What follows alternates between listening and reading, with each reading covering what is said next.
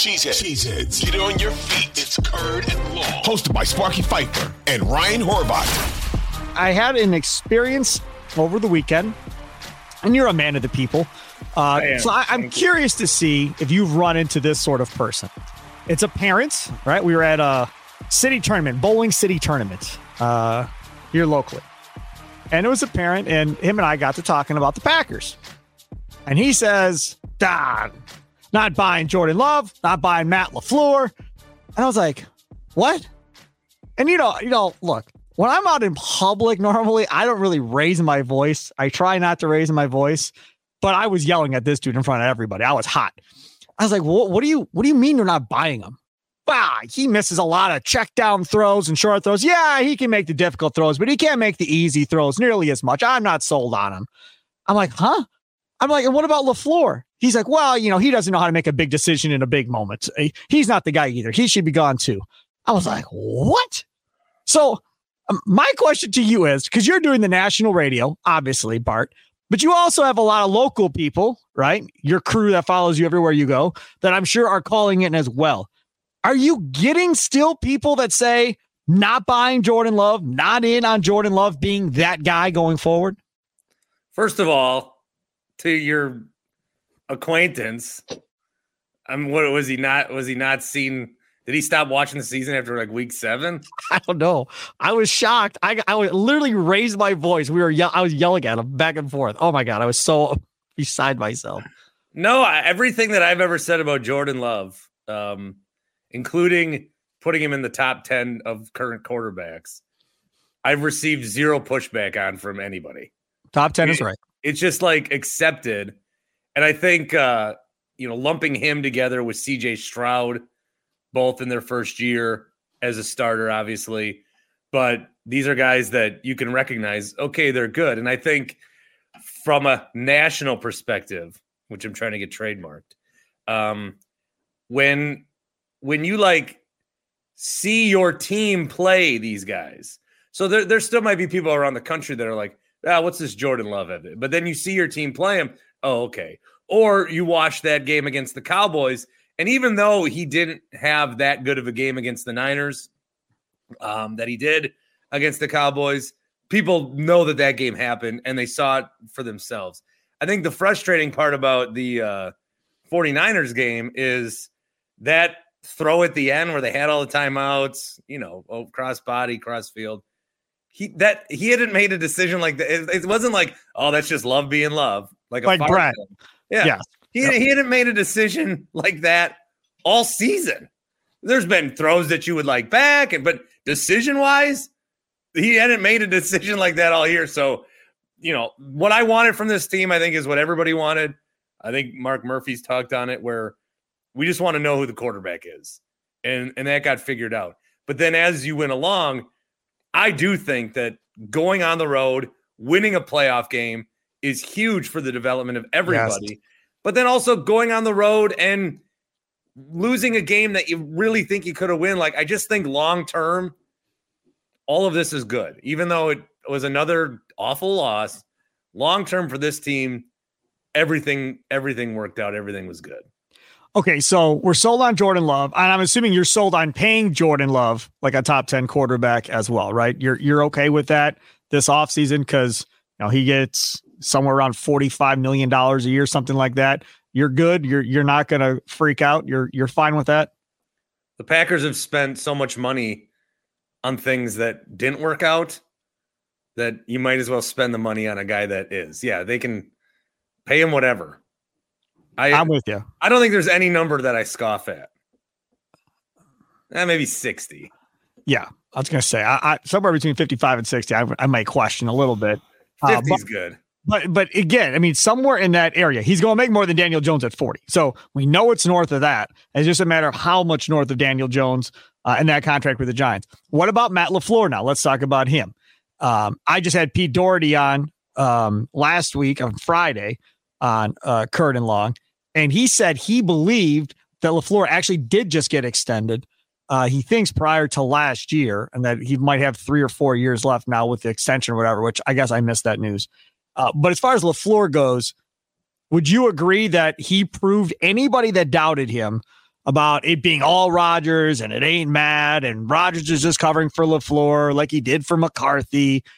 Did he prove to you that, okay, he's legit? He, he's one of the better coaches in the league.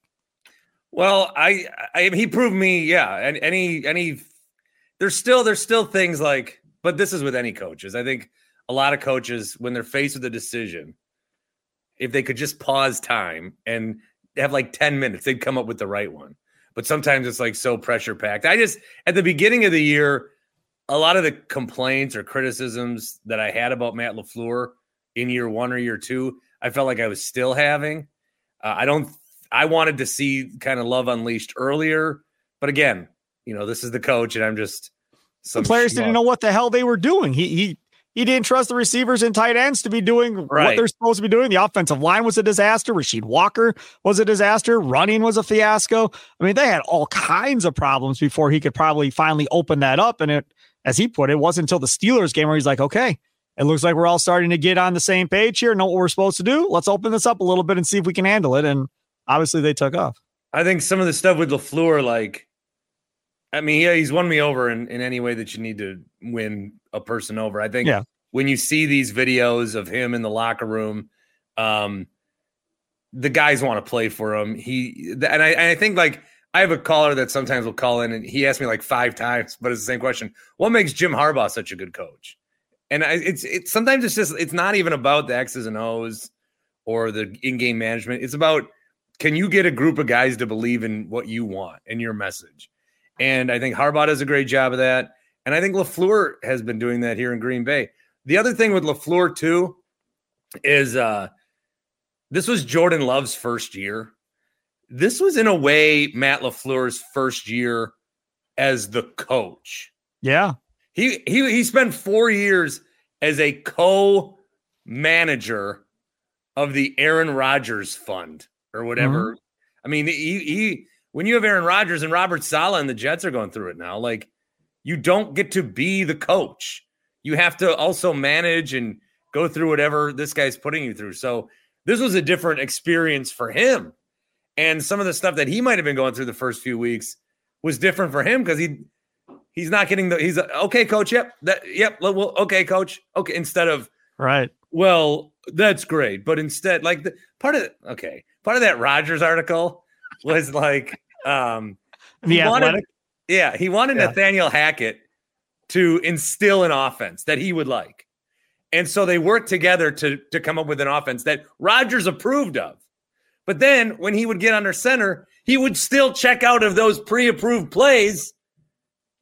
Why? Because he didn't like the sequencing. In his mind, he wanted the, the plays to be stacked and sequenced together correctly, which, if you go back and listen to LaFleur, Uh, earlier in the, well, towards the end of the season, LaFleur talked about that with Jordan Love. He said, look, with Jordan, or was it Sinovich? No, it was Sinovich. Adam Sinovich said this. He said, with Jordan Love, we call a play and he checks out. We know what he's checking to, right? So we know what's being run.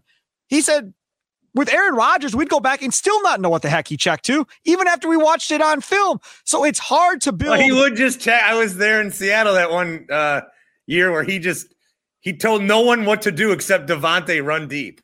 Right. So even doing? then, from that perspective, Sinovich is like, it's hard to call plays in a game when you don't know exactly what's being run on the field in order to set it up. And he said, and goes, and that worked for us fine, right? He said, what he did was fine. We won a bunch of games, but now calling plays is a little bit easier because you can stack plays, set guys up for later in the game, which makes everything a lot easier. And I don't think people, I know they did not understand when Rodgers was doing that, how hard it made it on LaFleur to do his job correctly. And now you see this year, he, he's pretty damn good at this. Once this thing gets going, I mean, the last, what, four or five games, would they punt like one time a game, maybe? In some games they didn't punt at all. I mean, this offense was just clicking on all cylinders. And part of it was Aaron Jones being healthy, but still, sequence of play calling and so forth is a big deal. And that's why we go back to Rodgers and Hackett. Yeah, Hackett has all the plays that Rodgers wants, but Rodgers wants them called it a certain way. And if Hackett doesn't do it that way, to hell with you. I know how I want these called. I'll call them myself. I At some point, they should just say, Hackett, you're going to stand there. He's going to call the plays on the field. You don't have to do nothing. You don't even need a headset. Just stand there and we'll pay you to be his friend. Because that's exactly what's happening. And that, that stacking plays part, that was one of the things that I was most excited about the LaFleur hire for five years ago, because, you know, with the whole Shanahan, McVay, all this stuff. But there was a quote, I, I always attribute it to George Kittle. I forget if he's the one that said it, but I think it was, where he says, sometimes we're not going to call a bad play on purpose, but we'll call a play knowing that a part of it might not work to set it up for either later in the drive or later in the game. And yeah, it's fun calling plays. Okay, let's do it. But to bring in a philosophy of not, not like play calling like a story, but where there is a reason for something, even if it doesn't pay off right away, I think that's great. You know, you only get like sixty-five, seventy plays. And if you can kind of build off each other, I think that's great. So I hope that we get to see more of that, obviously, next year.